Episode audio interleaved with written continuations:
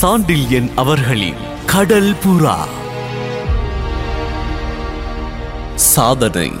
பாலூர் பெருந்துறையின் கீழ்கோட்டை வாசல் காவலர் தலைவன் உடையில் மறைந்து புறவி மேல் ஆரோகணித்து ராட்சத சுரூபமாய் விளங்கிய மன்னன் பீமனுடைய பெருவிழிகளை கண்டதால் கருநாகர பல்லவனும் நீர்க்குடங்கள் நிரம்பிய பின்புற வண்டியில் அடிமை வேடத்தில் இளைய பல்லவன் காட்சியளித்ததால் தென்கலிங்கத்து பீமனும் திகைப்பின் எல்லையை ஒரே சமயத்தில் அடைந்தார்களானாலும் அந்த திகைப்பு பீமனை விட கருநகர பல்லவனுக்கு அதிகமாயிருந்தது.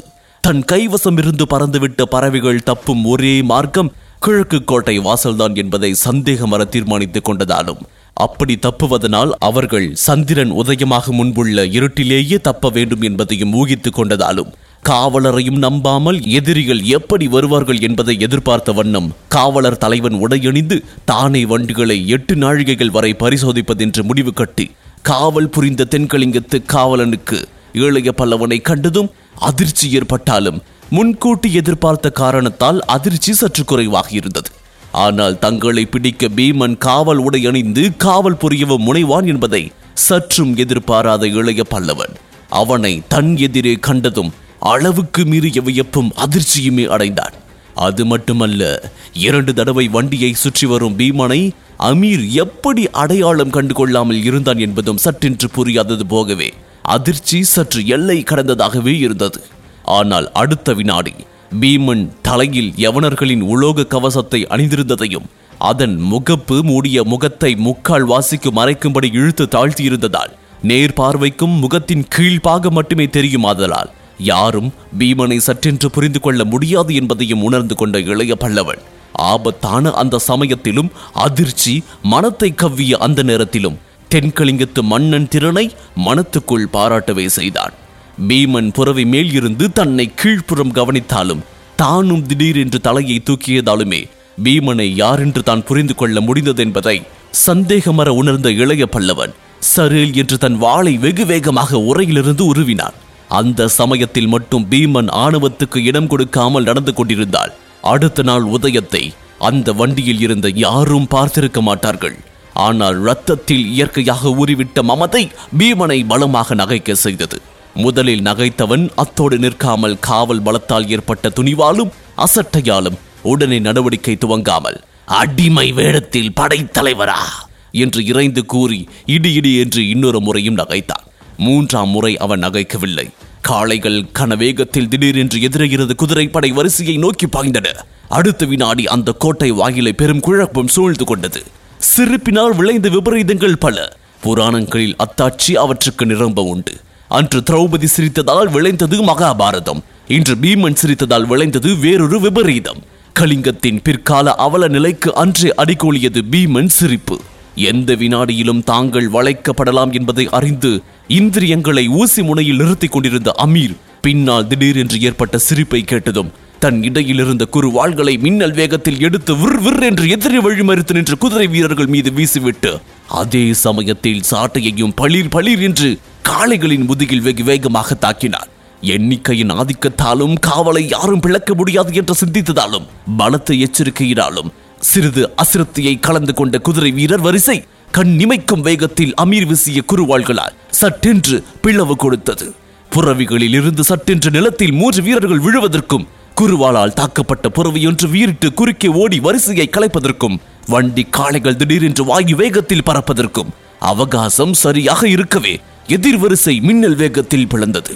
அப்படி புறவிகள் வரிசை பிளந்த அதே வினாடியில் மடக்குங்கள் வண்டியை என்று பிரம்மாண்டமாக எழுந்த பீமன் கூச்சல் அந்த கோட்டை பிரதேசத்தில் பலமாக எதிரொலி செய்யவே இருபது முப்பது வீரர்கள் வாள்களோடும் ஈட்டிகளோடும் வண்டியின் பின்புறம் கனவேகத்தில் நெருங்கினார்கள் வேல்கள் வண்டியை நோக்கி பறந்தன. ஆனால் வண்டி வேல்களை விட வேகமாக பாதையில் பறந்தது. காளைகளை விட புறவிகள் வேகம் வாய்ந்தவைதான். ஆனால் காவல் செய்த புறவி படைக்கும் சுதந்திரம் இருந்ததால் அவை அந்த காளை மாட்டு நீர்க்குட வண்டியை துரத்தி கன நேரத்தில் மடக்கி இருக்க முடியும். ஆனால் முடியாத ஒரு பெருந்தடை அவர்களுக்கு எதிரே நின்றது.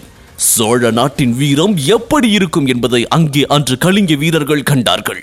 அமீர் மூன்று புறவி வீரர்களை திடீர் என்று தன் குரு வாள்களுக்கு பலி கொடுத்து குதிரையொன்றின் வயிற்றிலும் கத்தி எறிந்து குழப்பத்தை விளைவித்து புறவி படையை பிளந்து ஊடுருவியதும் வண்டி கோட்டை வாசலின் உயரத்தில் இருந்து கன வேகமாக சரிவு பாதையில் பாய்ந்தது.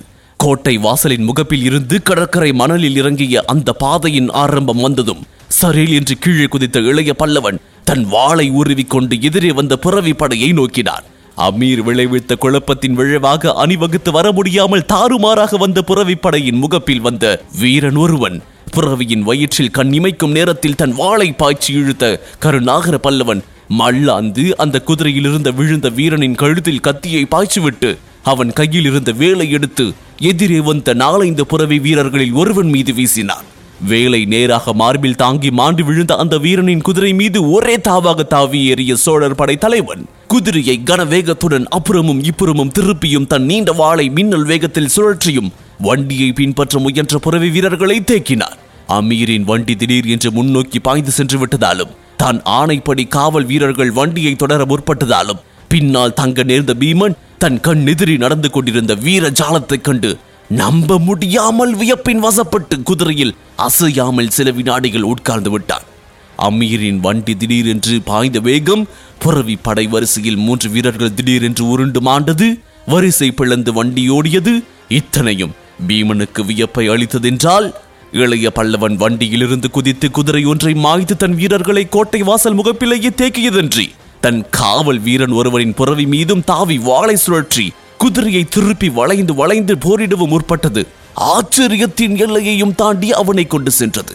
அதன் வசப்பட்ட பீமன் அவசியமான நாழிகைக்கு அதிகமாகவே தன் வீரர்கள் தேக்கப்பட்டு விட்டதை கூட நினைத்து பார்க்க சக்தியற்றவனாய் இளைய பல்லவனின் துணிவை நினைத்து மலைத்து நின்றான். அந்த நினைப்பும் நினைப்பினால் ஏற்பட்ட மலைப்பும் சில வினாடிகள் தான் நின்றன. ஆனால் அந்த வினாடிக்குள் நிகழ்ந்த விபரீதம் கணக்கிட முடியாது. புறவி மேல் ஆரோகணித்து வாளை வீசிக்கொண்டு கால ருத்திரன் போல் சுழன்ற இளைய பல்லவன் நாலைந்து வீரர்களை மாய்த்து விட்டதன்றி தனது புறவியை கோட்டை வாயிலின் குறுக்கே வடக்கும் தெற்குமாக ஓடவிட்டு புறவி படையினர் யாரும் அருகே வர முடியாதபடி தடுத்து நின்றான். அப்படி நின்ற சமயத்தில் தற்காலிகமாக தனக்கு ஏற்பட்ட வெற்றியைக் கண்டு பெருமிதமும் அந்த வெற்றியின் விளைவாக அனபாயன் காஞ்சனாதேவி முதலியோர் தப்பிவிட முடியும் என்ற நினைப்பால் மன ஆறுதலும் கொண்டான் இளைய பல்லவன். அந்த மன ஆறுதலோடு தன் நிலையை புரிந்தே இருந்தது அவனுக்கு. எதிரி வரிசை வரிசையாக வந்து கொண்டிருந்த வீரர்களுக்கு தான் வழியாக அதிக நேரமாகாது என்பதை உணர்ந்து கொண்ட கருணாகர பல்லவன். அந்த உணர்ச்சியின் விளைவாக சற்றும் கலவரப்படாமல் மிகுந்த வேகத்தோடு ஆனால் நிதானத்தோடு போரிட்டான். தன் உள்ளத்தை கவர்ந்து நின்ற காஞ்சனா தேவியும் அனபாயனும் தப்புவதற்கும் தான் முதல் பலியாவதனால் எதிரிகளை பெரும் பலி கொடுத்தே சாவதென்ற முடிவுடன் மிக ஊக்கிரமாக போரில் இறங்கிய இளைய பல்லவன் எதிர் நோக்கி வந்த புறவை வீரர்களின் நால்வர் வாள்களை தன் வாளால் மிக வேகமாக தடுத்தான்.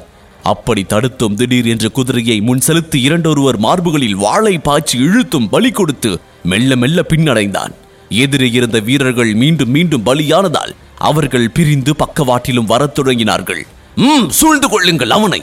என்று தூரத்தில் இருந்து கூவிய பீமனின் உத்தரவை தொடர்ந்து நாற்புறத்திலும் வீரர் நெருக்கமாக முற்படவே தன் காலம் நெருங்கிவிட்டது என்ற முடிவுக்கு வந்தான் இளைய பல்லவன். அவன் வாளை சுழற்றி சுழற்றி குதிரையையும் சுழற்றி போரிட போரிட எதிரிகளும் அவனை நாற்புறமும் சூழ்ந்தார்கள். அதே சமயத்தில் பீமன் உத்தரவுப்படி மற்றொரு பிரிவு அவனை பக்கவாட்டில் தாண்டி அமீரின் வண்டியையும் மிக வேகமாக துரத்தியது. அடுத்த வினாடி தன் கழுத்தில் இருந்த கொம்பை எடுத்து பீமன் மும்முறை ஊதினார். அந்த ஊதலால் கடற்கரை பிராந்தியமே திடீரென்று உயிர் பெற்று துடித்தது. அந்த கொம்பின் ஒளியால் தூரத்தை சுங்க சாவடியில் இருந்த வீரர்கள் பலர் சண்டை நடக்கும் இடத்தை நோக்கி விரைந்து கொண்டிருந்தார்கள். வாள்களின் ஒளியினாலும் இளைய பல்லவனின் வாளால் மாண்ட குதிரைகளின் ஓலத்தாலும் அந்த கடற்கரை மிக பயங்கரமாக எதிரொலி செய்தது. எதிர்பாராத சண்டை ஏற்பட்டதால் படகில் இருந்த மூட்டைகளை தூக்கி சுங்க சாவடிக்கு சென்று கொண்டிருந்த பணியாட்கள் மூட்டைகளை கீழே போட்டு கலவரப்பட்டு ஓடினார்கள். இந்த குழப்பத்தில் இளைய பல்லவ நிலை வினாடிக்கு வினாடி அபாயமாகிக் கொண்டிருந்தது. வெகு வேகமாக வாளை சுழற்சி போரிட்ட போதிலும் எதிரிகளின் வாள்கள் விளைவித்த காயங்கள் பலவற்றால் அவன் உடலில் குருதி புறப்பட்டு உடையை நனைத்திருந்தது. அவன் புறவியும் காவல் வீரன் ஒருவனின் வேல் வீச்சால் மாண்டுவிடவே அது சாயம் முன்பே நிலத்தில் குதித்த இளைய பல்லவன் நிலத்தில் நின்றபடியே போரிட்டான். அந்த நிலையில் நான்கு புறவிகள் அவனை நோக்கி பாய்ந்து வந்தன. அவற்றிடம் துவைப்படாதிருக்க பின்னோக்கி சில அடிகள் ஓடி மீண்டும் போரிட திரும்பினான் இளைய பல்லவன். அதே வினாடியில் பின்புறத்தில் இருந்தும் பெருத்த அபாயம் வந்தது அவனுக்கு. குதிரை வீரர்கள் இளைய பல்லவனையும் தாண்டி வண்டியை தொடர்ந்ததால் அமீர் காஞ்சனாதேவி பதுங்கியிருந்த நீர்க்குடத்தின் மூடியை நீக்கிவிடவே அனபாயன் உத்தரவுப்படி எரியம்பை ஆகாயத்தில் வீசினாள் காஞ்சனாதேவி. ஆங்கேனி அஸ்திரம் போல் வான வீதியில் இருளை கிழித்துக் கொண்டு சென்ற அந்த எரியம்பின் மர்மம் அறியாத குதிரை வீரர்கள் திடீர் என்று பேராபத்தில் சிக்கினார்கள். எரியம்பின் அடையாளத்தை கண்டதும் குதிரை சாலை தலைவன் முன்னேற்பாட்டின்படி தயாராக வைத்திருந்த முரட்டு அரபு புறவிகளின் தலைகளை பல ஆட்களை கொண்டு ஒரே சமயத்தில் தரித்து விடவே. கிழக்கு கோட்டை வாசலுக்கு அடியில் இருந்த கடற்கரை மணலில் இருபது வெறி பிடித்த புறவிகள் வாயு வேகத்தில் தாறுமாறாக பறக்கத் தொடங்கியதால் பயங்கரமான பெரும் குழப்பம் அந்த பிராந்தியத்தில் ஏற்படவே செய்தது.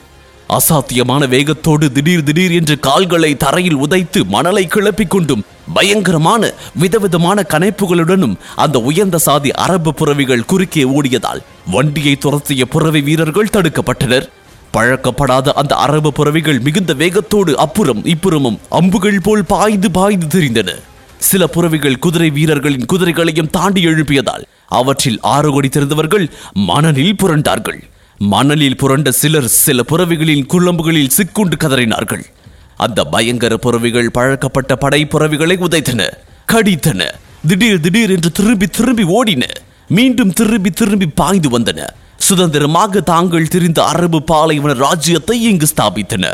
புறவி வீரர்களோடு போரிட்டுக் கொண்டு பின்னுக்கு நகர்ந்த இளைய பல்லவன் ஒருமுறை பின்னுக்கு கண்ணை ஓட்டி அங்கு நிகழ்ந்த பயங்கரத்தை கண்டான். கண்டு வியந்தானா? அஞ்சினானா? அவனுக்கே புரியவில்லை அவன் உணர்ச்சி. புறவிகள் இருபதை விட்டு பின்தொடரும் படையை எப்படி மடக்க முடியும் என்று ஆரம்பத்தில் சந்தித்த இளைய பல்லவன். அந்த புறவிகளின் வேகத்தாலும் முரட்டுத்தனத்தாலும் நிகழ்ந்த சேதத்தைக் கண்டு வியக்கவே செய்தான். அந்த வியப்பில் ஒரு வருத்தமும் எழுந்தது அவன் உள்ளத்தில். தானும் மெல்ல போரிட்டுக் கொண்டு பின்னால் வந்துவிட்டாலும் தான் தப்பும் மார்க்கத்தை அந்த புறவிகள் அடியோடு அடைத்து விட்டதை எண்ணி வருந்தினான். பின்னால் சென்றால் அரபு புறவிகள் மிதித்துவிடும் முன்னால் சென்றார் வீரர்கள் அழித்து விடுவார்கள். எப்படியும் மரணம் நிச்சயம் என்ற முடிவுக்கு வந்த இளைய பல்லவனின் இதயத்தில் சந்துஷ்டியும் நிலவியது. எப்படியும் அடமாகிடும் காஞ்சனாதேவியும் தப்பித்து விட்டார்கள். இது பெரும் சாதனை என் சாதனை. என்று தன்னை பாராட்டிக் கொண்டு மரணத்தை வரவேற்க வெறியோடு போரிட முற்பட்டு தன் வாளை வெகு வேகமாக சுழற்றி முன்னேறி சுற்றிலும் சூழ்ந்து வந்த வீரர் கூட்டத்தில் புகுந்தான். அந்த தருணத்தில் மரணமும் அவனை வரவேற்க முற்பட்டிருக்க வேண்டும். இல்லாவிட்டால் பின்புறம் முரட்டு அரபு நாட்டு புறவிகள் நான்கு அவனை நோக்கி ஏன் பாய்ந்து வர வேண்டும்? அவனை மட்டுமா பாய்ந்து வந்தன? இல்லை இல்லை. பீமன் சற்று தூரத்தில் இருந்து இம்மி பிசகாமல் குறிவைத்து எறிந்த வேலொன்றும் அவன் கழுத்தை நோக்கி பறந்து வந்தது. இதன் தொடர்ச்சியை பிரிவா முடிவா இதில் தொடர்ந்து கேட்கலாம். இந்த பாட்காஸ்டை உங்களுக்காக வழங்கிய நான் டிஜே முருகா. சோஷியல் மீடியாவில் என்னை ஃபைன் செய்ய. Facebook handle Murugan dot radio மற்றும் Instagram handle Murugan dot DJ இந்த பாட்காஸ்ட் உங்களுக்கு பிடித்திருந்தா சவுத் ரேடியோஸ் மொபைல் ஆப்ல ஃபைவ் ஸ்டார் ரேட்டிங் கொடுங்க. உங்களின் பேராதரவிற்கு மனமார்ந்த நன்றிகள். மீண்டும் சந்திப்போம்.